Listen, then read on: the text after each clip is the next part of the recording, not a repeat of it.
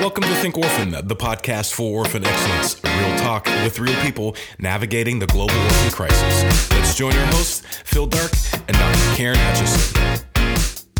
Welcome back to the Think Orphan podcast. I, I, am very excited today because of a few reasons. First of all, in a couple more weeks, we're going to have Karen back on the show. She's been taken off for a good chunk of the summer for various reasons, and I am very excited to get her back in the studio to share her wisdom and to just have some good conversations about the different uh, people we've been able to have on this show. But until then, we have a couple episodes for you. Over the next two weeks, we are going to be sharing with you some conversations I was able to have with Brian Fisher and Kira Schlesinger on the, a topic that we don't talk a lot about, but I, I really, really think it's important for us to be talking about this topic, and that's the topic of abortion there are so many different people that have so many strong views on this, a lot of emotion with this, a lot of life experience with this. And Brian and Kira, I think, handle it with grace, handle it with um, just their experience and their different positions. And they do have different positions. And that's part of the reason why I'm very excited for you to hear it. Whatever your position, you won't agree with all the, these people have to say. And that's part of the reason why we do this on this show is we want to encourage people encourage all of us, including myself, to think differently about, um, and not just to think differently necessarily, but just to understand other people. And you may come to think differently, but to understand other people with differing opinions, to have empathy, to be able to listen better, to be able to actually understand what they're saying.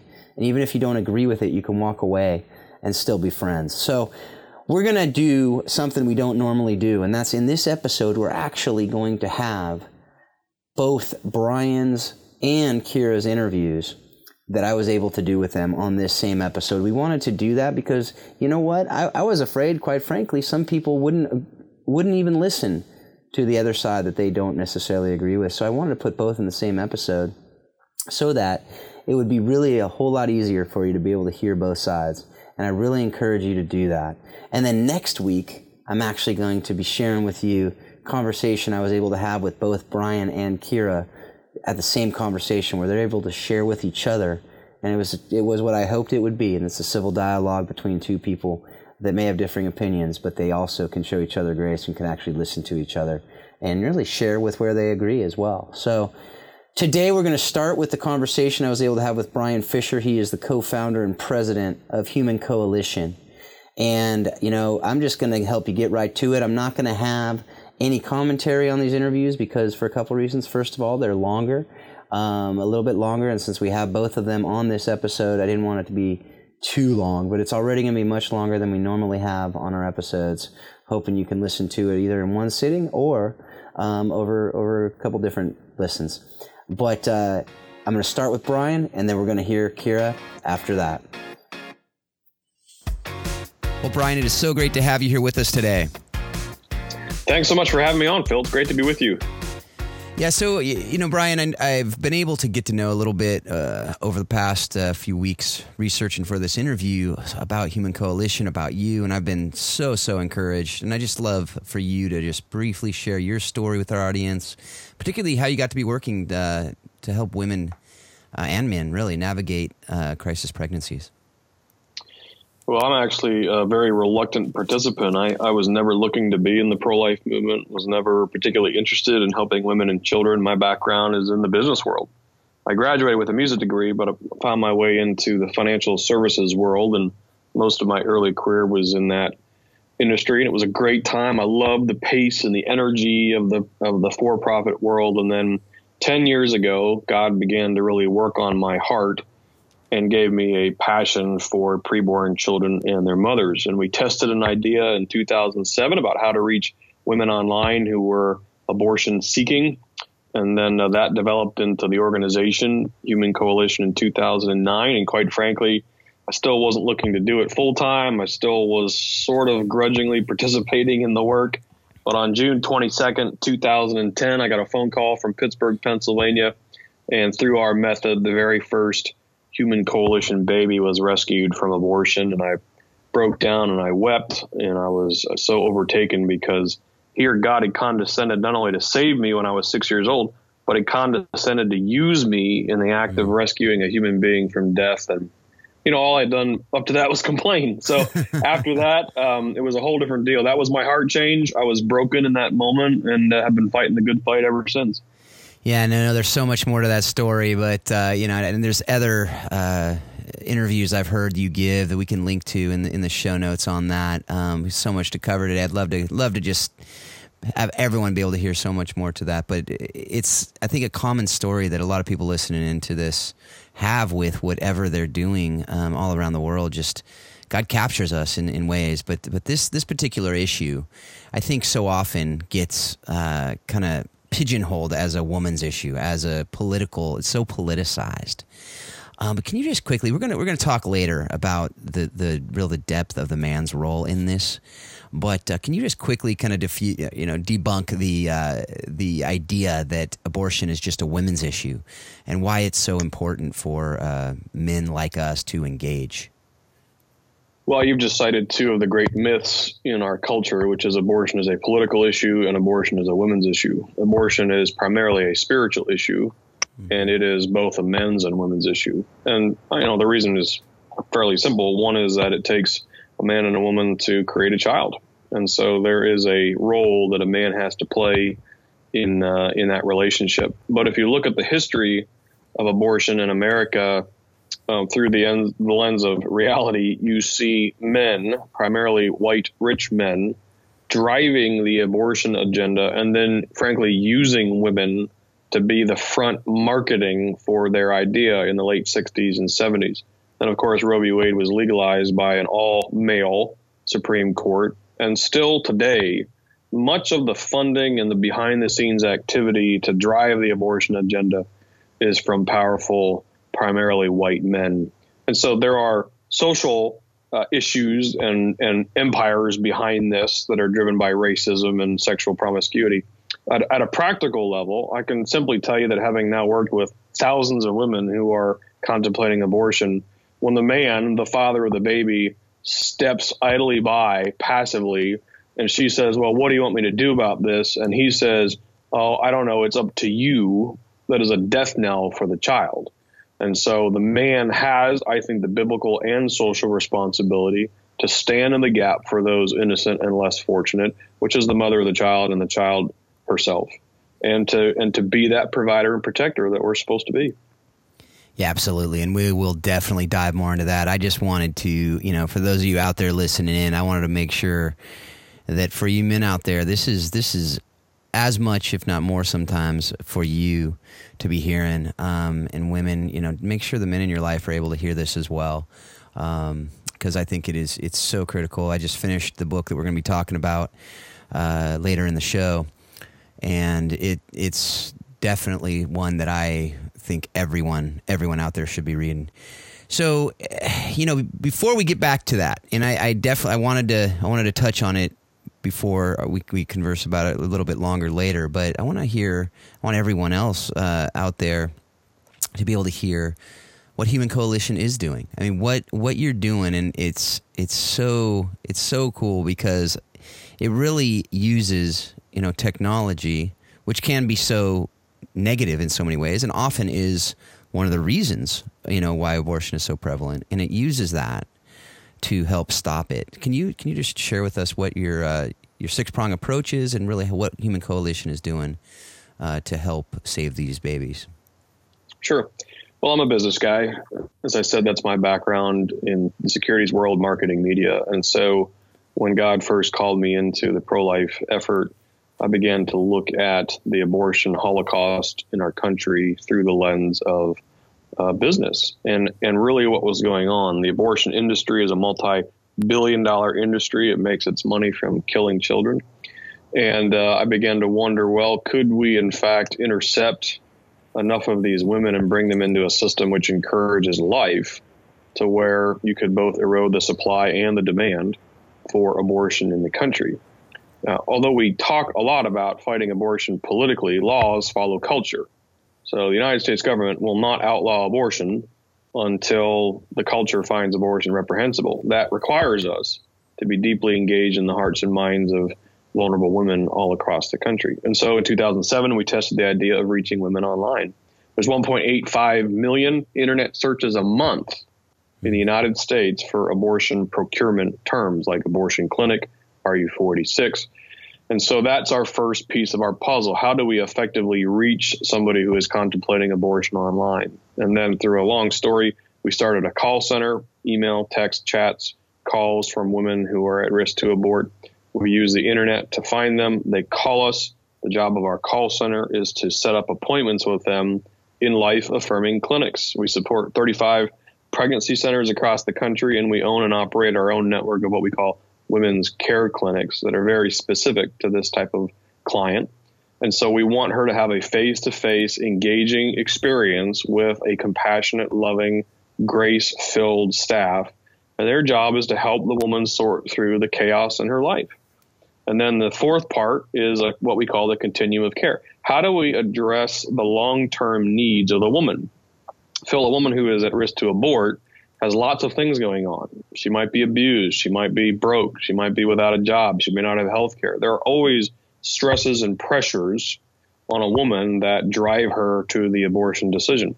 If you assist her with those things, she oftentimes will choose life. She needs a loving group, a community around her, and the continuum of care provides that long term care so we can work towards true life transformation. That's stage four and stage five is the church. What role does the church have in ending abortion? It has, I think, a primary role, and so our team works with that group. And then our sixth piece, and it's basically like a laboratory, is where we're testing some new ideas that might be able to be brought to bear on ending abortion. So if you looked at our six stages, we put them in a wheel. We call them the coalition wheel. It's it's a very simple um, cycle. We go find them online, have them call our call center, invite them to come in and see us in our clinics bring them into a continuum of care so we can have a relationship with them long term and eventually connect them with a local church so that we not only save the child, but also create an environment that gives us the best shot for the family to be redeemed and restored. And where where can they uh, find that a little bit more information about all those things and find that the wheel and and uh, more information about Human Coalition? Yeah, if you go to humancoalition.org, that's our primary site. And under the About section, we have uh, descriptors of those six things. We call them our labs because we do have a business background. We are always testing new ideas and trying to figure out how to serve the abortion seeking woman better. And that coalition wheel, that six stage process, is, is where we do that. And the other thing that's implicit in here, I think, in the continuum of care part, especially, is is really the the need to help these women in all areas of their life. Is which part of that presumably is the role of the man that plays in the life of the child, and and how do you work that in to the conversation? And and I imagine it's different in every situation, but what is what does that look like? And you know, really, why is it so important to as you've heard the term whole life or you know the whole life approach or really taking every aspect of this woman's life not just this one area and helping her to work through all of that. You know we have a fatherhood crisis in our country which i'm sure you're aware of and have talked about at length. So uh, we deal with women who are the victims of abuse. In that case um, we're not intending on engaging the father primarily. We're trying to find safety and security for the woman in the case where the father is not in that sort of a situation, uh, we want him to be a part of the process. And so we certainly invite him uh, to come in, and we have male counselors who will work with him. Uh, we offer parenting classes and budgeting classes. Uh, oftentimes, because many of these men have not grown up with their own fathers, they, they candidly don't have uh, a good view of what fatherhood is. They don't understand the vital importance of a strong, compassionate, graceful father in the home. And so they don't understand that they're to be a provider and a protector. They don't understand that they can lead their household well as a servant leader. They don't understand that they're going to be a tremendous influence for the good on their child and they're going to be a tremendous support to the mother of the baby. And so when they don't have that modeled for them, you know, we need to be able to help them through that process. I can't stress how important the role of a father figure is in the life of a child, but also how important it is that men, excuse me, in general, take up that mantle and begin to, frankly, restore themselves, ourselves as men, to a position of godly servant leadership, not only in our homes, but in our culture. Yeah, right. And, and I think with that, I, I, I want to dive into the book a little bit. I'll come back to a couple of the other things um, a little bit later, but the book that you wrote really on this issue about the man's role in abortion, um, it's called Abortion, the Ultimate Exploitation of Women. A very strong title. There's another couple strong quotes that you have in the book talking about men started it, men oppress with it, men can end it and uh, and then uh, towards the end of end of the book, you you say this, and I just want you to speak to really the title that the men can men start it, men oppress with it, and men can end it. And this quote where you said, "We won't end abortion in America until men individually choose to live their lives in a manner that rejects selfishness. Abortion exists because of male selfishness, and it will continue to exist as long as men continue to seek their own power, control, and pleasure. I know you wrote a uh, book that has a couple hundred pages in it on this, which again I recommend people read. But can you just flesh these out, these strong statements out a bit for our audience, and really um, kind of give us a taste of why you said these things and why they are so true? The title of the book is actually uh, not mine. The the phrase "the ultimate exploitation of women" was originally penned by one of the early feminists, Alice Paul. What our culture that is sort of uh, continually inundated with modern feminism doesn't realize is that the early feminists, the ones that led the charge for true gender equality and women's suffrage, were anti-abortion in the most um, descriptive terms. And so Alice Paul recognized as one of the early feminists that abortion was terribly, unfortunately, exploitive, exploitative of women. The um, other pieces of the title of the book are are intending to start a debate and a conversation. So how is it that men started it? Well, if you trace the history of abortion in America, you have 90 some percent, maybe even 98 percent of people that were driving the abortion agenda were male. Margaret Sanger, who was the founder of Planned Parenthood, is often sort of credited with driving the abortion abortion agenda, and she certainly had a hand in that. Although she, by her own admission, was heavily influenced by primarily racist men who were deeply involved in eugenics. Eugenics is the quote unquote science of weeding out inferior races or people groups in order to generate a better human stock.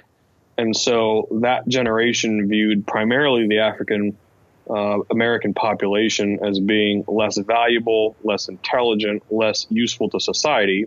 And so Planned Parenthood's origins are actually in attempting to minimize the birth rate of what they deem to be lesser populations. And so men started that effort. And as I describe in the book, the leading figures of the abortion legalization movement in the late 60s and early 70s were primarily men. Dr. Bernard Nathanson, who was a New York uh, OBGYN, and Lawrence Lader, those two drove much of the agenda with some other gentlemen until it was made law in a horribly um, constructed Supreme Court argument in 1973, which of course was approved by men. We oppress with it, Phil, because abortion really is a tool to do two things. The one of which I've just described, which is to weed out what racist people think are inferior races. The second is quite frankly so men can sleep with whoever we want when unplanned pregnancy was still a threat to a man in the sense that they would have to care for the child, they would have to have some sort of financial or relational obligation for sleeping around and getting a woman pregnant, that was still something that deterred men from unfettered sexual access to whoever they wanted to sleep with. When Roe v. Wade occurred, basically what it did is said the mother is a parent from conception onwards but the father is a parent from birth onwards. And so for a man who wanted sexual freedom to sleep with whoever he wanted to, this was a get out of jail free card. And today that's still how it's used. That's why a man can honestly say when he gets a woman pregnant and he doesn't want any obligation for her or the baby, hey, honey, you can do whatever you want. I'll support you, whether he does or not. Because legally, he actually can't have any influence on that process. Mm. And unfortunately, we have cases where women want to abort and the boyfriends or husbands don't, and there's nothing the boyfriends or husbands can do about it. Men can end it, is my claim for the last part of the book, that we have an obligation, I think, especially as Christian men, to engage in this issue. It starts in the way that we behave ourselves. It starts when men reject pornography, which has a direct and um, deadly link to abortion. It starts when we choose to keep a sexual relationship inside the confines of marriage. I realize it's horribly traditional to say that, but it is not only biblically accurate, it is by far the best social construct for a healthy society. The healthiest sexual ethic is sex in marriage and only in marriage. Those two things alone would stop most abortions because 85% of abortions occur because of unplanned pregnancies. So that's driven by a sexual ethic outside of traditional marriage. Mm-hmm. Further, men can fight this and partner with women to end abortion through their gifts and their talents and their stories. And I argue in the book that there's probably somewhere in the neighborhood of 30 million men who are the father of an aborted child. They have a powerful story. If those men rose up in mass and say it was a mistake, we never should have we never should have done it. We should have stood by the mother of our children. I think we'd have a massive revolution in the country, including in the media, by the way, because that statement, that story alone, upends most of the arguments that the abortion industry makes. Yeah, and, and uh, the book that that summarized the book very well, which I imagine you've done before. Um, and I I can't. Uh, I think that the the book itself is worth it just for your painstaking history of the abortion uh, argument, the abort, how abortion came to be legalized, and really the something that I talk about. You know, you're you were speaking uh, my language when you talked about the inconsistencies of it from a logical and legal um, uh, standpoint. I mean, the fact that abortion exists is paradoxical with it, it is in direct conflict with other laws on the books of manslaughter and other things like that where as you've said and as i've argued with several people um, the idea that anybody else in the world if they accidentally or intentionally kill that baby they will be prosecuted for that whereas the mother can have an abortion and not be. Can you speak to that a little bit um, and, and kind of help the audience understand a little bit more clearly what I just put out there? Several years ago, there was a horrible incident in uh, California where the body of a mother and her yet to be born child washed up in two separate places. Uh, I think it was in the San Francisco Bay, Laci and Conner.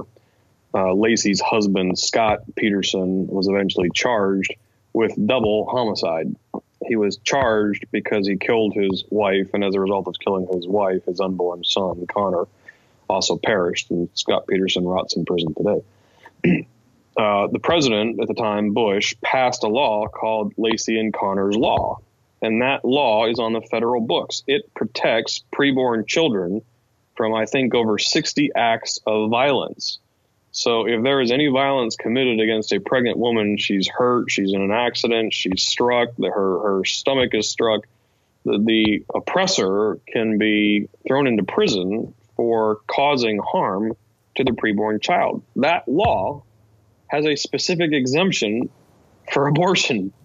And so, what it in essence says is that we have Roe v. Wade and Laci and Conner's law on the books. And if you put those two things together, it basically claims that the mother's choice, or in many cases, somebody else's choice who's coercing the mother, outweighs any other sort of violent act or law on the books meaning the child's value is determined by the state in every case except abortion.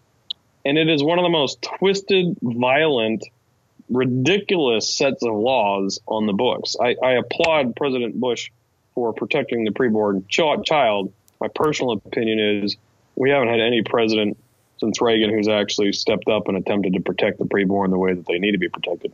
Point being, to me, it's a terrible irony that even John Kerry, in his comments about it, said this doesn't make any sense. On one hand, we're saying we can kill the preborn child, and on another, we're saying we should protect them. That's inconsistent, and he was exactly right. Yeah, absolutely. And you know, we've had even I remember Biden during his vice presidential debate said, "I believe life starts at conception, but I still believe a woman should have choice." That doesn't make sense when you think about it um, from a logical and legal perspective. So, you know, I, I, think I don't want I don't want this to become where because this is obviously a very you know sensitive subject for a lot of people. Um, but when you really bring it down to that, this is a child, this is a life. Um, it should be more clear. Um, but why do you think it is that this has become so? Um, why do you think it has become so politicized and has become a taboo topic that even us talking about it here? Um, some people probably won't listen to, probably won't listen to this episode. Some people will be very upset about this. Um, but how are you able to really talk with people about this on a on a level uh, where you can actually talk, where you can actually have a dialogue, where you can actually be rational um, in the conversation? Well, first, it's important to understand that abortion um, does not trump the cross of Christ. So, if there are folks in your listening audience who had abortions and feel the guilt and shame that inevitably comes with a decision, we need to remember that the cross of Christ is bigger than the sin of abortion. So when I speak in churches all over the country, that's always the first thing that I say mm-hmm. because one in three, one in four people sitting in church have aborted a child. And so there's an enormous opportunity for the church to be the hands and feet of Christ and to be a healing agent in their congregations. Second is that we have to redefine how we talk about this the answer to your question, why is it that we see it as politicized? Why is it that we we buy the lie that it's reproductive choice, that it's about women's rights? Is because, frankly, of brilliant, masterful marketing by the abortion industry and tremendous wealth in the abortion industry. They have fantastic marketers combined with virtually unlimited budgets. You can change a culture with those two things. And over the last 40 years, they've done a brilliant job of doing it. So, you know, take your um, your question about why do we devalue preborn life in the womb? Well, the answer is because the money and the media and frankly the government for years have said that that's what we're going to do. If you step back just two paces and say, well, no, let's let's think about this. We understand and believe because it's fact that life begins at conception. There is no medical textbook of any repute anywhere that would disclaim that. Human life begins at conception. Okay, why then do we discriminate against that life in the womb for reasons that are entirely subjective? I mean, if you and I, Phil, said, I'm going to discriminate against that person because they're black, we would be called a racist. Mm-hmm. If we said, we're going to discriminate against that woman because she's female, we would be uh, guilty of gender exploitation. If we say about a preborn human, we're going to devalue you to the point of killing you in the womb because you're small, because you're not as developed as I am, because of your location in the womb, we would be guilty of the exact same discriminatory practices as doing the same to somebody who's African American or to a woman. Yet in our culture, which at the moment is so obsessed with equality, we're only equal if we're born. Mm-hmm. It's ironic that one mother who desperately wants a child and the birth of her child is the most ex- is extraordinary thing in her life, that child is infinitely valuable. The same child in the womb of a mother who is being abused by a husband and being threatened to abort is worth nothing.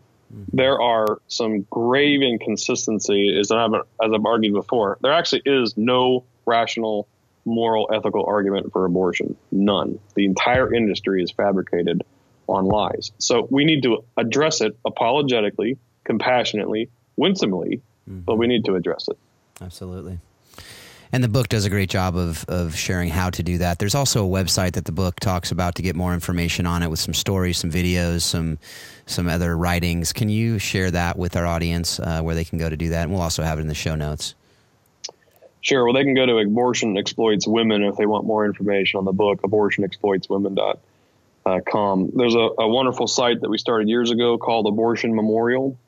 Um, they can search for that, abortionmemorial.com where folks that have had abortions that want to memorialize and honor their preborn children can post their stories. And I think they're some of the most beautiful, moving stories I've ever read. Mm. And these are unsolicited testimonies of people that um, are grieving. And uh, there are physical locations around the country where preborn children are memorialized. This is an online version of that same thing. Very, very powerful. And both men and women post there. We have post abortive women on staff at Healing Coalition and they suffer uh, very differently, but they suffer nonetheless, and they have been redeemed and forgiven by Jesus Christ. But as every one of them will tell you, Phil, they still feel the pain. Right. and they're still feeling the sorrow for a child that God gave them that um, they chose to destroy. Absolutely. So, how can our audience uh, practically get involved with the work that you're doing, um, the work other pro-life organizations are doing? I know you've mentioned a few earlier in the in the show, but can you just give us a, a few ways that people can actually get involved? Yeah, I'll tell you the best way that folks can get involved with us is to go to our site at humancoalition.org. Um, we're a nonprofit, so uh, we're always asking for money. It's just incumbent in our nature. But if they want to volunteer with us, they can do that. There's a ton of resources. There's a fantastic blog. There's the books. We have hundreds of Facebook and social media memes. We have about 1.1 million people that follow us on Facebook from all over the world. It's a great, great community. If they want to get involved locally, they should certainly find their local pregnancy center. But I would argue one of the most powerful ways that folks can get involved is through their church. I firmly believe that abortion can and will be ended in America in our lifetime. It will happen not only through the work of groups like Human Coalition and other fabulous pro life groups, but by the deep engagement of the local church. And the first step to doing that is education. And so, if just 10 people listening to your podcast were to go to their church and ask to do a Sunday school class on abortion and on the biblical ethic of life, that itself would start some amazing things. We need more and more churches to understand that abortion breaks the heart of God and that He commands us numerous times in Scripture to be deeply, actively involved in ending it. So I can tell you personally at Human Coalition, we really, really, really need churches to be involved. And that starts when the church itself makes the decision to educate their congregations. And that can easily start by a layperson that just says, hey, you know what? You're right. This is the greatest Holocaust in American history. 60 million dead children since 1973. The leading cause of death in America is us killing our own children and it's time that the church steps in and does something about it. And I think that would be a powerful, powerful way to folks to get engaged. Absolutely, and and I know that you've created uh, you with being Human Coalition have created the Church Toolkit as well to help churches through that process. And can you just uh, again, that's that's at your website, right? Yep, humancoalition.org. Uh, we have a couple pastors on staff, and their job is to run around the country and again winsomely, compassionately work with churches who are always in different spots on this and bring them into deeper engagement to protecting preborn children and their moms. And so we have honestly a litany of online resources, but the church, church toolkit has sermon notes and other sermons, video sermons from great pastors around the country, access to books and the articles and other resources, apologetics. Uh, there's a virtual library there of helpful resources so that a pastor can easily get on there and build a sermon or somebody can start their own Sunday school class and uh, talk about this in a way that serves their congregation. My personal opinion is it's always best to start with grace. Mm-hmm. Um, because abortion is perceived as a political issue, let's not have that conversation first. Let's talk about God as the author of life and Jesus Christ as our salvation and talk through his grace and forgiveness and then talk about how abortion impacts our Lord and how we should be involved. I think that's a, a great way for a church to be involved. Yeah, and I, I, imagine that you know I want to give you a, a, minute here to, to talk with anyone um, listening in who you know whether male or female who might be considering aborting their pregnancy. And can you just what would what do you want to share with them right now? In every city I've ever been in, and I've traveled a lot of places in the country, there are tens and hundreds of people who want to help you. Your situation might seem hopeless. It might seem like you have no options you might legitimately not even want your child. And we've seen that as well. Just understand that God has blessed you with a beautiful work of divine art, and that beautiful human being will grow into a wonderful male, female, little boy, little girl that will bring joy to everybody around them. And that is a blessing. A baby is always a blessing. And so let us or let local churches or local communities surround you envelop you with love and grace and compassion and tangible help. Because I promise you, regardless of what others might say, what family members might say, what a boyfriend or husband might say, there are life loving people who will really go to extraordinary lengths to walk with you, be in relationship with you, and serve you and your child. And so let's give that baby every shot at having a wonderful life with you. Amen to that. And um, that that kind of brings us to our last couple questions that we do ask all of our uh, all of our guests. I'm excited to hear your answers. Uh, what what uh, have you read, watched, or listened to that has impacted your thinking on how we can love orphaned and vulnerable children in their communities with excellence? Oh well, it's obviously a favorite uh, topic of mine. I read a great book a few years ago that you're probably familiar with called "When Helping Hurts," and um, that book really changed my perspective. It is about world hunger. It's about dealing with um, orphans and just poverty in countries across the world. And it talks about how sometimes we attempt to help and we're actually hurting, but how instead do we empower folks? And in that book, um, they outline how the curse, the fall, cursed all four major relationships in our life our relationship with God, our relationship with ourselves, our relationship with others, and our relationship with creation, and how the gospel brings redemption to all four of those relationships. And it had a profound impact on my thinking, not only about child hunger, which is very important to me as well, but also uh, pro-life and how do we how do we bring justice for preborn children and their moms. Yeah, absolutely. And you know, and one of the things my one of my friends told me recently, or not told me, but we were talking about this this topic, and and he said, you know, you don't talk about the most vulnerable children in the world very often, and uh, obviously talking about the children in the mother's womb, and and he's right, you know, and uh, we need to more, and uh, I think that that book is is I agree. It's it's a it's a phenomenal book. Many other people have also recommended that too. I've fortunately been able to interview Brian recently, and well, we haven't aired that yet, but we will. And so, uh, yeah, I I too have been very very uh, impacted by that book. So. Last question for you: What what person has most impacted your thinking on how we can love orphan and vulnerable children and their communities with excellence? Gosh, this is going to sound like a terribly strange answer. Um, there's a book called Good to Great written by Jim Collins. It is a business book. It is for for-profit businesses. But in the 10 chapters of that book, uh, he outlines how to create and maintain and grow a successful organization regardless of its mission. And I have applied those principles in more ways than I can enumerate over the last 10 or 15 years um, related obviously to my work. We, we look at single moms as widows and we look at preborn children as orphans. They're women who are rejected and they're children who are unwanted. Mm-hmm. And so in, in our world, how we build an organization that is healthy, compassionate, tangibly helping pregnant women and their families um, is has been deeply impacted by that book. I, I and there's a there's a mimeograph, there's a monograph called uh, "Good to Great" for nonprofit. It's only about mm-hmm. 30 pages long. Well worth reading about how we as nonprofits can create a deeper mission based on his principles. But that book um, has transformed my thinking about business and, and how organizations should work. And of course, in our world, that just means that we rescued more children. We've rescued over 6,800 children from the very worst abortion determined situations. And uh, that book has been fundamental in informing how Human Coalition operates to that mission. Yeah, it's definitely fundamental in the work we're doing with uh, with Providence as well, and and uh, I'd say Jim Collins and the work they've been doing uh, is is incredible. Um, in that book, the Good Great we have with social sectors or in social sectors, that book is fantastic for those of you out there running nonprofits. If you haven't read it, go pick it up um, and read it.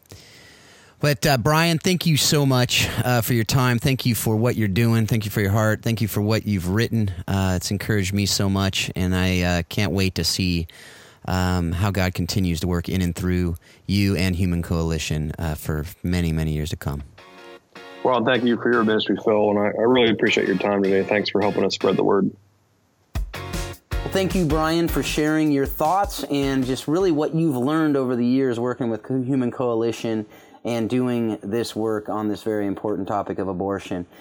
And now we're going to turn to Kira Schlesinger. And Kira is an Episcopalian priest in Tennessee, and she wrote a book called Pro Choice and Christian. We're going to talk about that on uh, this interview, and you're going to you're going to hear from her on that. And I, I just want to uh, say now something I forgot to say before, which is I really would love to hear any thoughts you guys have, any feedback you have on this conversation um, things that questions you might have that I didn't ask, questions that you may have for our guests. Also, I'd love for you to be able to take time to review and rate this podcast on iTunes. It helps us and it helps get the word out. And share this podcast if it helps you understand these issues better. I guarantee it'll help other people too. So share this on your social media, email, however you want to get this out to different people. I recommend and I, I hope that you'll do that. So without more from me, here's Kira Schlesinger. Well, Kira, it is great to have you on the Think Orphan podcast today. How are you doing? I'm doing well. Thanks for having me. Yeah, definitely. And you know, th- this is not uh, a topic that uh, you often hear uh, discussed on um, on podcasts, on radio shows, on different things out there. Um, and so I just I just thank you for coming on, particularly you know as we talked about in the past. You know we know we don't see eye to eye on a lot of these issues, as a lot of people don't. Um, but uh, I'm I'm really excited for our conversation because I want to just hear hear your heart, hear your story, hear um, you know how you got to be talking about the issues that we're going to be talking about today, uh, really on a on a more regular basis than most people are. And so thanks for that. And uh, you know, I also, you know, a lot of the folks out there um, don't know a lot about you. And so I would really uh, just like to hear a little bit about who you are, how you got to be where you are today, and, uh, you know, kind of introduce yourself to, uh, to our audience. Sure. Um, so I am I'm now at the age where I'll just introduce myself as a 30 something Episcopal priest. Um, I've been ordained for about six years to the priesthood, and I've primarily served um, small, medium to small congregations as a solo clergy person. Um, so I'm currently serving a church in Nashville. I've been here for about seven months.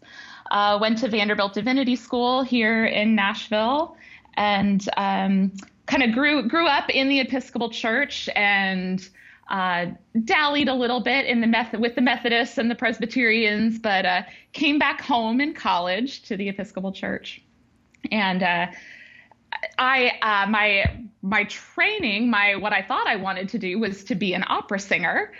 and uh, went to Rice University in Houston, went through School of Music, got my Bachelor of Music degree, and kind of in that process got really involved in campus ministry, the Episcopal campus ministry at uh, the university, and discerned a call to ordained ministry around that time. So that's mm. kind of how I ended up in my current position. Yeah. Yeah, it's definitely you know we talk about that a lot on the show that it's not uh, m- most people I find are not in the position they you know or the job or the life that they thought they were going to be in and pictured when they were ten years old, and so it sounds like that's the case here as well. You don't hear the opera singer very often, so that's uh, you know I just recently had a woman on who you know uh, she she sang in Ukraine on a mission trip when she was a kid and turns out I did the same thing. So it was crazy. The things you find out doing uh, interviews with people. So the opera singer, I, we aren't going to be able to do that today, and I think we'd probably lose something in translation doing it on the, uh, on ah, the yeah, podcast. Darn. So sorry, folks. Yeah, sorry, folks. I did not. Uh, I did not prepare Kira for that. So we are not going to be able to have that uh, the joy of hearing that this morning. But uh, but what we are going to be able to talk about today is is the book that, that you wrote. It's called Pro Life and Christian. Um, and as you, you folks know on this this episode, we also had Brian Fisher, who wrote another pro book on and Christian. Sorry, uh, did I say pro life and Christian? Yeah, of course, it's pro choice and Christian. Um, and you know for some reason in my notes i uh, i had that too. So you know that's that's the, again folks this is not scripted. Um, so i uh, i make mistakes too. So sorry about that kira. The book is called pro choice and christian. And you know i i want to just hear from you on that. Um, you know what led you to write the book? Uh, you know obviously um, I don't say obviously. I mean, when you were when you were younger, I imagine you weren't thinking about writing this book, but something uh, in your in your life and your ministry surrounding this issue um, brought you to uh, write this book. And I'm just I'm just want to hear from you on on why what led you to that and what or how you came to your position uh, on abortion that we're discussing today. Yeah. So I, um, when people ask me about how I ended up writing this book, I, my short answer is that I didn't choose to write this book. It chose me.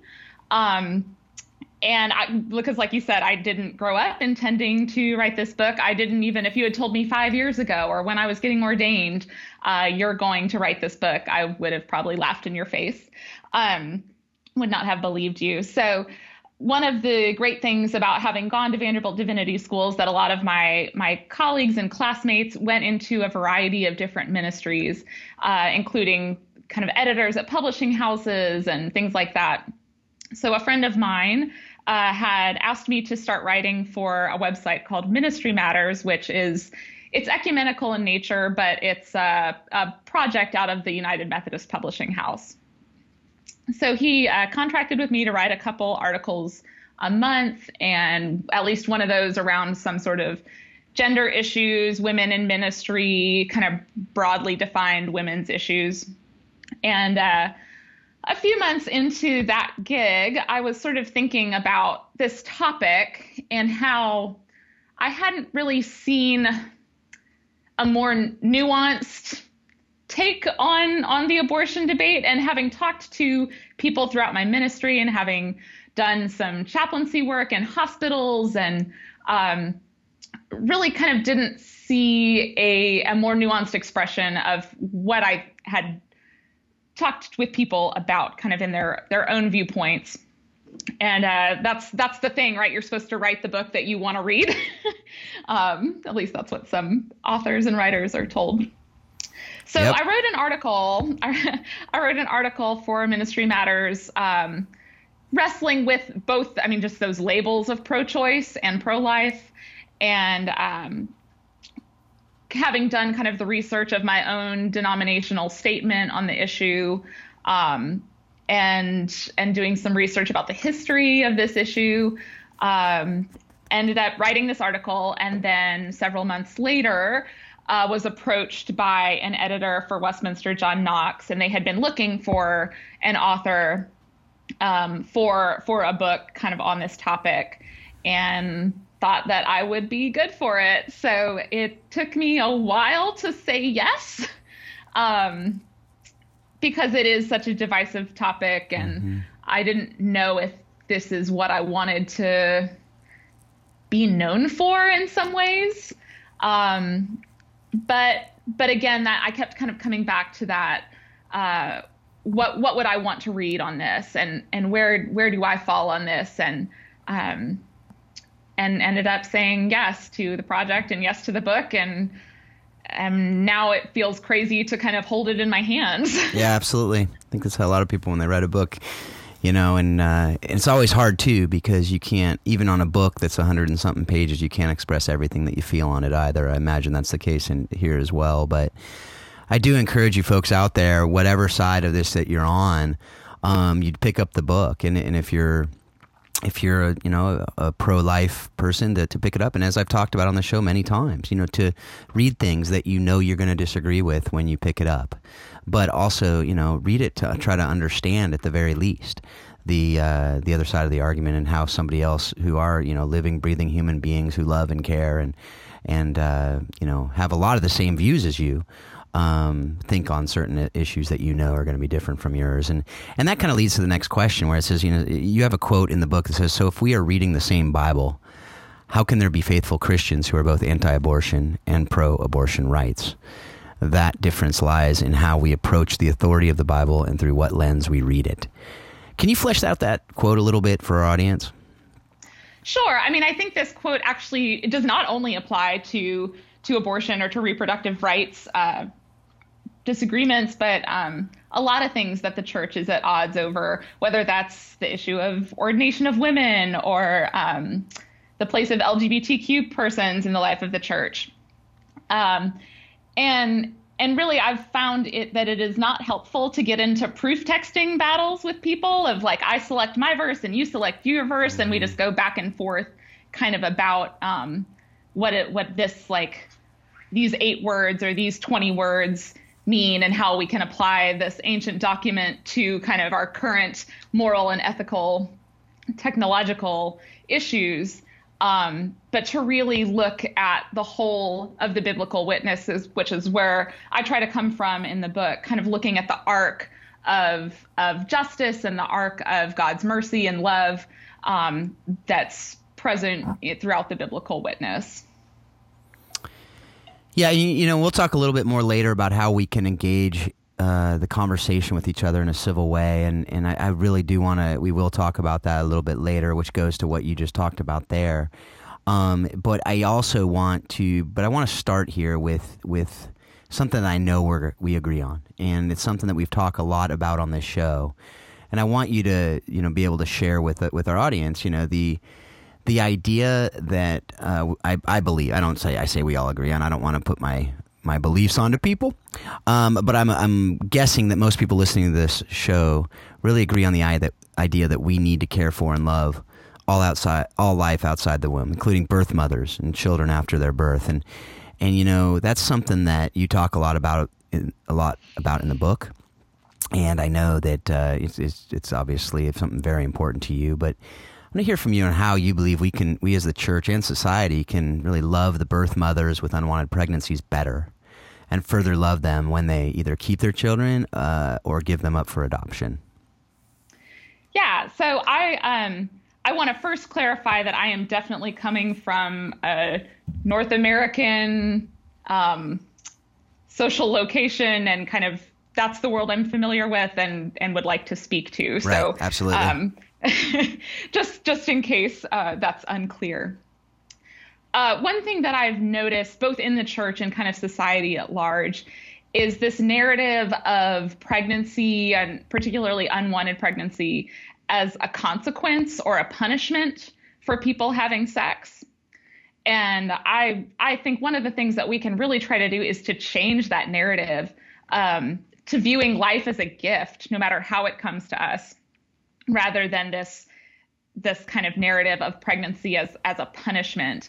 Um, there was a story, uh, maybe a year or so ago, about a young woman who was going attending a Christian school and a Christian high school, and um, ended up getting pregnant, and uh, was was punished by the school kind of for that, and was unable to walk in her high school graduation and some things like that, and and it just I get that there are rules and etc.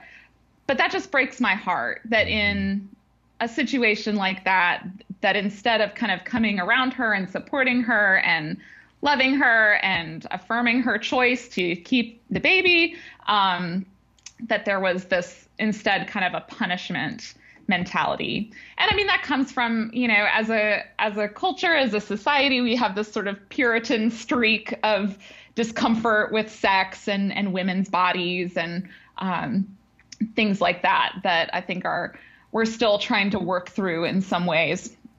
So that's kind of like that's a the sort of narrative around pregnancy and especially unwanted pregnancies.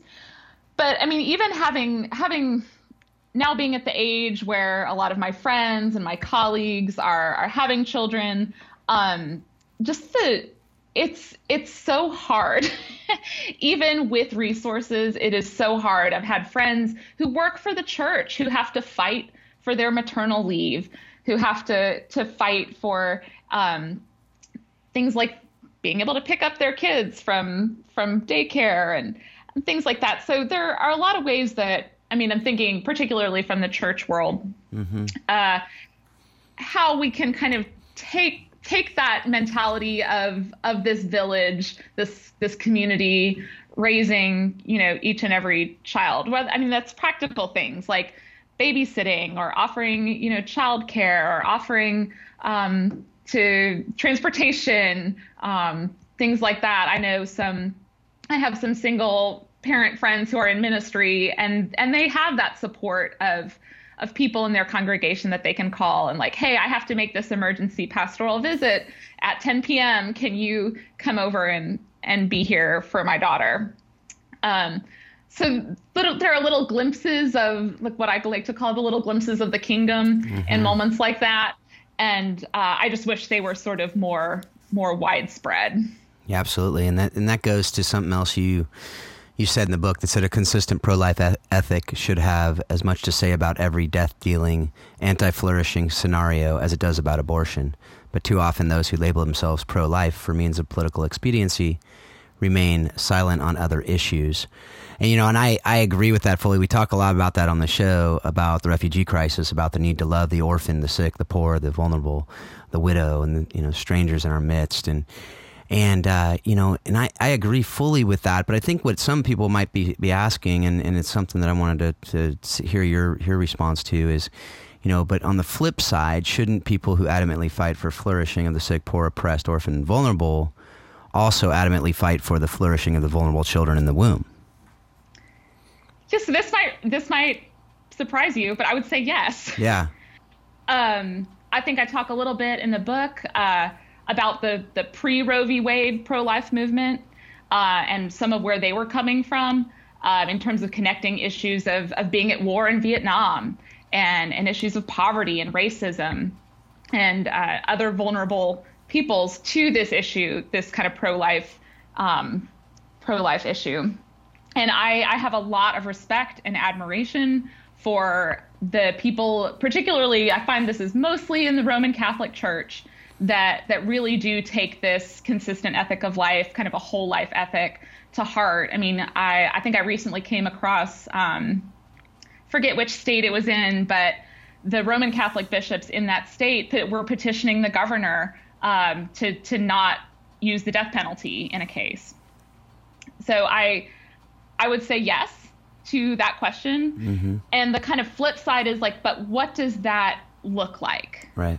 You know, does that look like um, does that look like a legal remedy in terms of making abortion illegal or placing further restrictions or kind of hurdles to clear for women who are seeking abortion?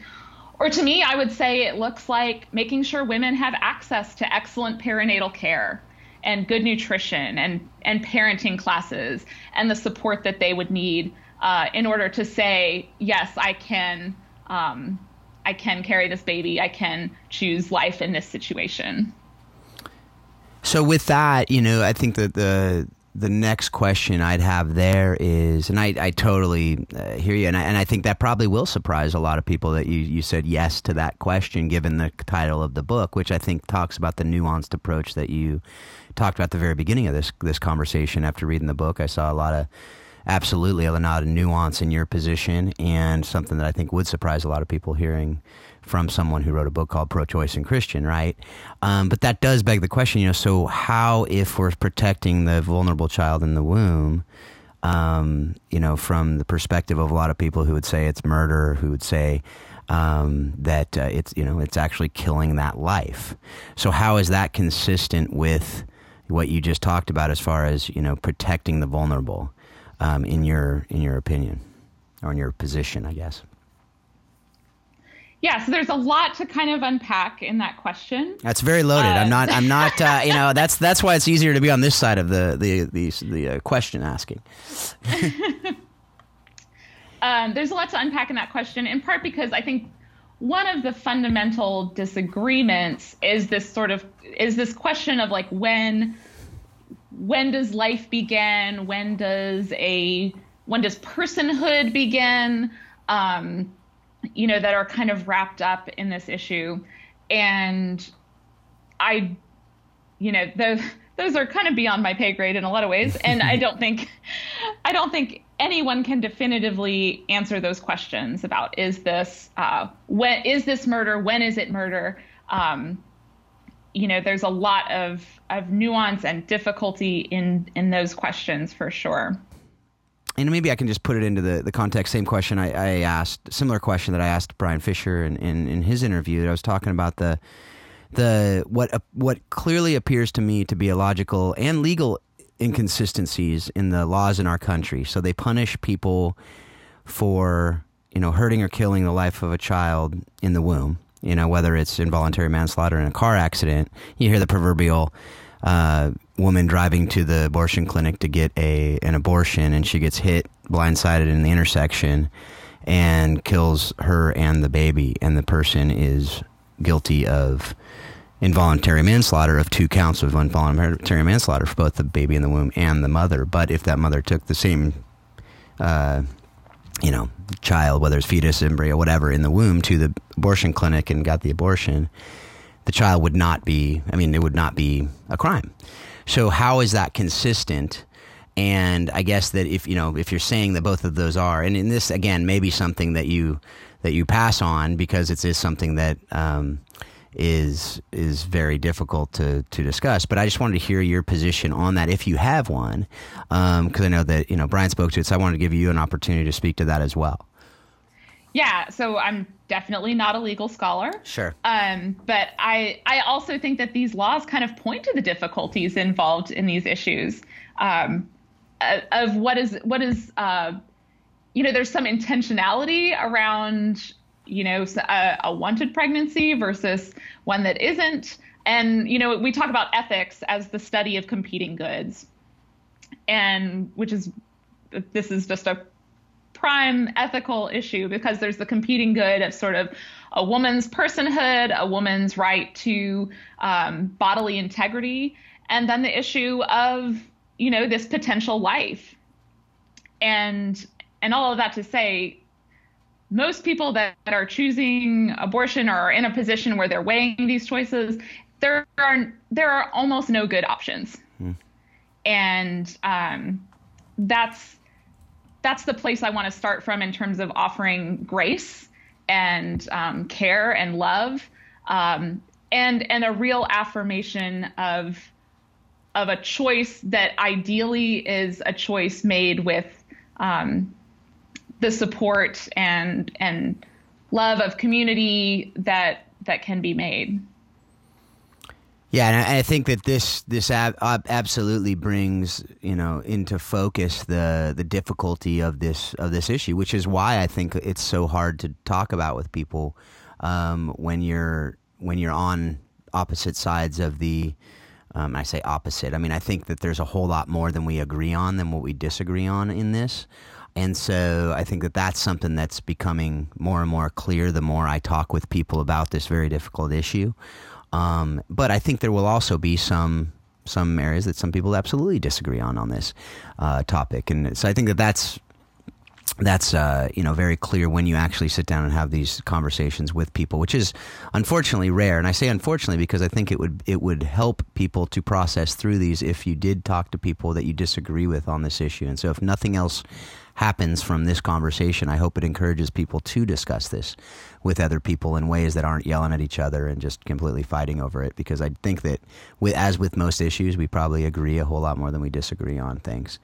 Um, you know, and on that note, you know, abortion has uh, really often been pigeonholed uh, solely uh, as a women's issue and highly politicized. Um, what do you what do you think of that? Do you believe it, it's a it's both a men's and women's issue, uh, or agree that women should be the ones leading the conversation on this issue. And uh, if you believe, if you do believe the role of men should be, uh, or the role men should be having in this conversation is one that is is uh, a part of it, how can we empower both men and women to uh, achieve this ideal? So I'll admit that my initial reaction to this question is not really that positive. Mm-hmm. uh, just due to kind of history and who gets to make decisions and this sort of just long long history of of women being considered less than or having decisions made for them. Sure. And so I think first and foremost we do need to acknowledge that we are talking about women's bodies. Women are going to be the ones that are pregnant. Women are the ones taking taking a very real bodily risk. Um, women are the ones who, at least in our society right now, suffer the consequences in terms of lack of professional advancement and things like the wage gap. Um, so I want to start from there. But this is also a people issue. And but I, I also want to ask, like, where are men when we talk about maternal mortality and things like that? You know, those are also issues that tend to be pigeonholed as women's issues that mm-hmm. men don't seem to want to step up to the plate as willingly. Um, so, but I do think, you know, in terms of involving both genders, this is this is a, this is an issue of moral and ethical formation uh, around around viewing life as a gift, and and ideally, again, this is a discussion that happens in conversation and in relationship, and um, honestly, I would be interested in hearing more men talking to other men about this and their uh, their experiences, their, you know, what has kind of happened, instead of kind of putting the onus on women to um, to educate or to um, defend their choices, things like that. Um, but I, I am interested in definitely in in hearing men's stories around this issue. Not not their uh, again, not the kind of defensive like, well, this is what I believe and this is where I stand, but but really like their stories. Have have they do they know if they had a partner who who's had an abortion? Uh, you know, questions like that. What was the effect on them if they did know, if they didn't know? Um, you know, and the fact that men cannot know also kind of plays into this question of okay, well, how, you know that that's an issue. mm-hmm. Yeah, absolutely. No, I think that there's again, like you said, it, it it's it's nuanced. It's difficult because it is so emotional, and obviously, if you know, if you you know, if a woman does have an abortion, it's not just a you know a mental exercise. It it's a real life experience that has repercussions on on in many ways, and you know, so that's something that. Um, but like you said, I mean, obviously men are involved in the process in some way. Um, but so, um, but I think you're right that you know men. I, I talk about this very often on the show. I talk about it in the class I teach that if we could actually disciple uh, males to be real men, godly men, we'd alleviate a lot of these issues in our world today. And I and I think that men are missing from real conversations, from real lives um, that do cause, I believe, a lot of the issues we have. And so I I fully agree with you there um, on on one side of it, in that I really believe that we we as men, and I I am one of the men, obviously, so um, need to be more present in more of the difficult conversations and more of the difficult issues in life. Um, that being said, I don't necessarily, you know, but that doesn't give, you know it doesn't give, I think, a pass for women on the flip side to say, well, this isn't your business because you weren't here for some other conversations. Um, I get the, I get that, I get that argument, but I think that it, it's really they're they're separate issues, right? I mean, I think that if just because somebody isn't there in one setting and situation doesn't mean that it's not appropriate for them to be in the other situation. It just means they should have been there in both. Does that make sense? I mean, do you do you hear what I'm saying there? Yeah. Do you oh, agree? Oh no, and I, I totally agree. Yeah. That's what I'm saying. Like they yeah. should be there in both. Yeah. Because I mean, if you know, if I'm in a partnership and you know, or you look at a woman and she is married and she has three kids and they're in a very stressful economic situation and she ends up with an unwanted pregnancy and she ends up carrying the baby and she dies, you know, in the process of giving birth, like that's a maternal mortality issue that affects her husband, that affects her kids who may be, you know, girls, boys, whatever. So it's it's not these are not issues that are um, distinctly, you know, ha- have to be one thing. Um, but yeah, no, I'd, I'd, I'm not saying I'm certainly not saying that men can't talk about reproductive rights issues because they don't talk about maternal mortality, right. but that it's all kind of tied together. And and I I wish there were more um, more were more men who um, you know were active in in these conversations. Absolutely, I think it's like so many other issues. If we stopped, you know, yelling at each other and telling each other why you're absolutely wrong with everything, we could actually have a lot more productive conversations. And you know, seek to be understood before you, you know, seek to make everyone understand what you're thinking. Um, I mean, seek to understand others before you seek to be understood. I guess is what I meant to say there. But uh, yeah, and you talk in your book, and I think it's it's very related to this, and I, I, want you to kind of flesh it out a little bit for our for our audience. The idea you talk about in your book about the pro life feminist agenda. Um, what is that, and why? And you say you know you think if men understood that, they'd really think differently about some of this. And is it, it, it it's ba- it's a you kind of touched on it and alluded to it earlier, but can you just share with what that is and, and why you think it might change some men's thinking on it?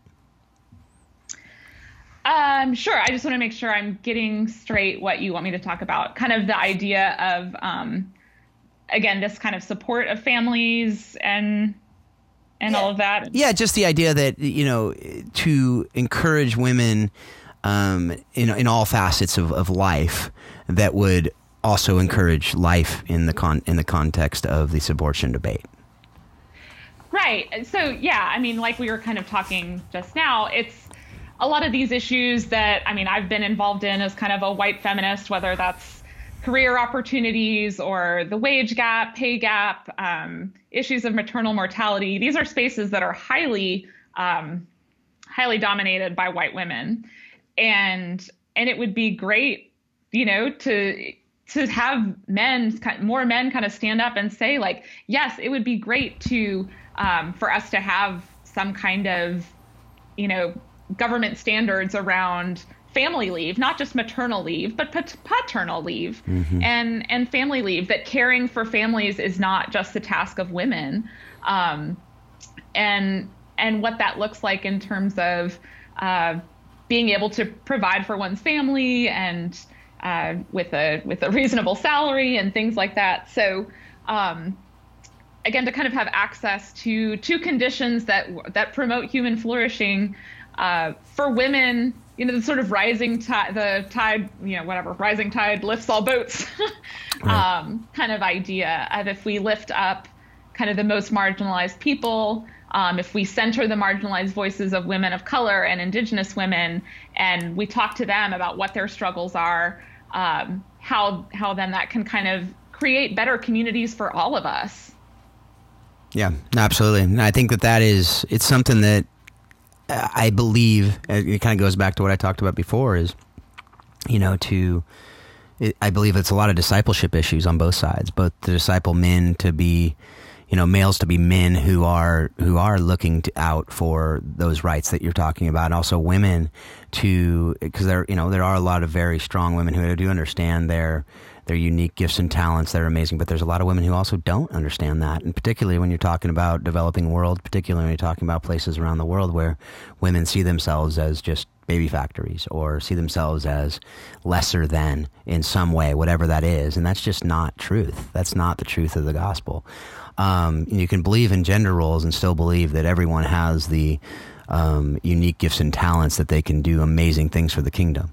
Um, so I think that there are there are ways that we can stick to whatever our you know biblical view, you know whatever our worldview is. There's ways we can um, really understand the value uh, of women and of men and on both sides to, to see what what are our roles uh, in this world. And so, um, well, we not, might not agree on everything related to those topics. I think that um, I I totally when I was reading the book, it's obviously I mean these are issues that are real issues that there has been oppression throughout history of women. There has been oppression of different races. There has been oppression of different um, all kinds of different people groups, whatever it may be.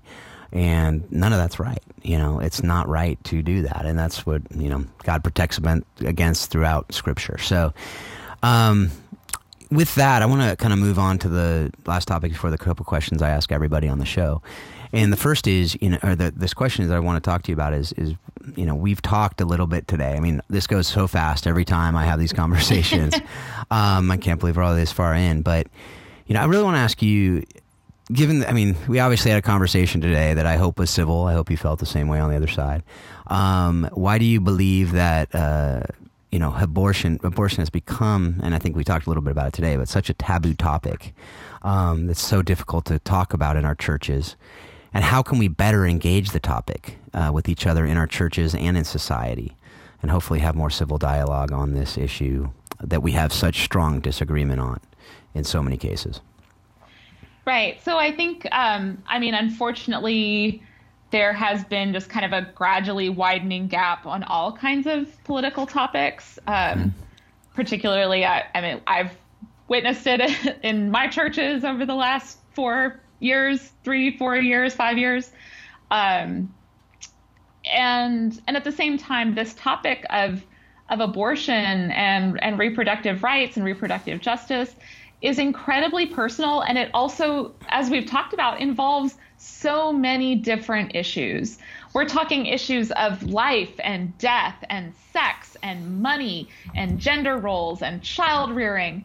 Uh, I mean, that's a that's a lot. Yep. that's a lot, and that's a lot of things that people have a lot of varying opinions on. Um, and I mean, if you were raised kind of like I did, you know, you don't talk about religion or politics at right. the dinner table. yep. Um, and and so first and foremost, I mean, to have conversations ab- around this issue or around any kind of difficult issue, first and foremost, you know, we need to be in some sort of relationship. Yep. Um, that it isn't just kind of shots across the the bow at at people. Um, and and so I think in some ways churches or other kinds of communities are are in some ways best set up to to have these difficult conversations and have civil dialogue. Um, but you know, it's scary. It's scary, and it requires bravery, and it requires uh, a willingness to to listen, and also to to share one's own story and one's own truth. Um, and and that's that's the best way I've found to kind of have civil dialogue with people is is just to tell tell your story to tell you know if it's around a specific topic to tell your story around that topic. And i know that's something i've witnessed um, both locally in my churches and kind of on a more denominational or diocesan kind of broader level uh, around all kinds of difficult issues. Um, i mean namely a big one that we kind of have where i mean we have task forces and stuff on all kinds of issues but looking at issues of race racism um, white supremacy and and issues of, of sexuality. And so so having those having those conversations where where we tell our story and and build trust and build relationship um, is kind of the most I think the most kingdom building thing that we can do even if we disagree. Yep. No, I think it's absolutely true as far as relationship. We talk I, I talk to people about that all the time that it's hard to have a conversation on anything that's difficult if you don't have the relationship and you don't earn the conversation really with that person that they know you care and you know they care. Um, and in those those contexts, I think they they are um, places that hopefully you can have these conversations in real ways and know at the end of it you're going to love each other. Um, and that that's where I think you can learn so much as long as you're ready to listen and learn. And something I've learned a lot about. It's what's so great about this podcast for me is I'm listening a lot more than I often used to in conversations. So um, so yeah, so I well I appreciate all this, and if people want to connect with you to hopefully have civil conversation, I, I, emphasize that out there. If you don't want to have civil conversation, please don't engage on this. But if how can people get in touch with you to talk about um, this issue one on either side of it with you to to get more information? Sure. Um, I've got a public Facebook page, uh, the Reverend Kira Schlesinger, um, that people can find me on. I'm also pretty active on Twitter okay. at at Kmays, K M A Y S. So yeah, cool. that's probably the best way. Well, sounds great. Yeah, those are those are two great ways to do it. So you can learn more about Kira and what she's doing. Uh, so the last couple questions we have for everyone. Uh, the first is, uh, what have you read, watched, or listened to recently that has impacted your thinking on how we can love orphaned and vulnerable children with more excellence? Uh, so this is going to sound kind of silly and a, probably a little bit surprising that I'm a kind of person that's full of surprises. So, so I got the outline for this uh, for this interview, and I was kind of thinking about this question. And lately, I've been rewatching Sex in the City. it's been it's like the 20th anniversary of the debut of the show, and I haven't watched it since I was in college, and so I kind of wanted to see how I related to it now. Um, now that I'm the age that these women are in the show, and so in season four, uh, one of the characters, Miranda, ends up with an unexpected, unwanted pregnancy, and she's a high-powered lawyer. For those of you who are not familiar with the show, um, and really thinks long and hard, and and you know, of course, TV shows dra- dramatize this issue a bunch. Sure. Um, so she she goes to the abortion clinic and um, and ends up deciding to to keep the child, and the kind of the end of the episode uh, shows her with her three friends surrounding her and and them kind of committing to one another to to care for Miranda and for her baby. And I just thought, yes, that's um that it was just a beautiful moment. Yeah. Yeah, I can definitely say that was the first time that was recommended on the show. So that was not what I was expecting. But hey, you know what? I, I agree. That is a that's a great picture of of uh, kind of what we're talking about here. So it's it's definitely not the the norm um, that you'd see on that on you wouldn't it's not what you'd expect at least not when you started that not what i expected to hear at the end of that story so that was that was very good but i think that that's kind of what we're talking about is to have some real clever creative dialogue in some of this uh, too helps to to get people to think a little differently So, uh, the last question What person has most impacted your thinking on how we can love orphan and vulnerable children with excellence? Uh, so, in, in my life and in my ministry, I've um, run into to families, and I particularly had a family at my first church uh, who had adopted three kids out of the foster system. And just getting to know that family and their story um, really, really impacted um, impacted me and and my thinking. And I've also had some uh, colleagues lately who are single women who have gotten involved in the foster care system, um, and and that as a as a calling and as a ministry, in addition to the ministry they're already engaged in in their churches and communities um, has been really moving and uh, inspiring to me. Well, Kara, thank you so much. Thank you for your time. Thank you for sharing your heart um, with our audience, and uh, I look forward to continuing our conversation really soon. Well, thanks again to Kira Schlesinger. You know, that's not easy to do. Coming on the show before we uh, did that interview, I was able to talk with her, get to know her a little bit, and you know, I, I let her know that I disagree with her. I didn't want that to come as a surprise, but uh, I thank her for coming on, even knowing that, and, and really doing it in a way that you know I really hope and pray that it came across as what I hoped it would be, and that's that's just really a good civil conversation um, asking questions. I really wanted to understand where she's coming from, and I wanted to help you guys understand that as well. So if you disagree with her, hopefully you come a little closer to understanding the position she has. And you know what? If that was something that really piqued your interest and something that helped you um, understand either position, or just helped really you understand your position a little bit better, even. Uh, next week, I encourage you to come back to the podcast and listen to and really engage, hopefully, the conversation that Kira and Brian have together. I was able to just kind of facilitate that, really be a fly on the wall, the conversation with them. I added a couple things here and there, but for the most part, it's them just having a conversation on these really, really tough issues that they have spent a lot of their time, a lot of their life, um, their lives to uh, really try to understand and to help others understand as well. So, you know, I really do hope that this conversation is something that it helps you to maybe have this conversation with people that you know and that you love and that you really want to understand people better and to not have this be a taboo topic that we never discuss because it really is. I do believe it's one of the most important conversations we need to be having, one of the most important topics of our generation and of our lives that we really need to engage more. Um, it might be a little uncomfortable at first, and it might really be uncomfortable all the time. But you know what? Just because it's uncomfortable doesn't mean we don't engage it. And that's something I hope we can help with on this podcast is to really have these conversations, and hopefully they'll be healthy conversations that you can have while you're out there. And I really do hope and pray as I as I say every week, I really mean it. I hope and pray you take all that you're learning on this show, all that you're learning as you're just out there doing your different things that you're doing, and you take all those things and you really pray for wisdom to know how you can use all of them to help you love orphaned and vulnerable children better and better each and every day. Thanks a lot. Have a great week.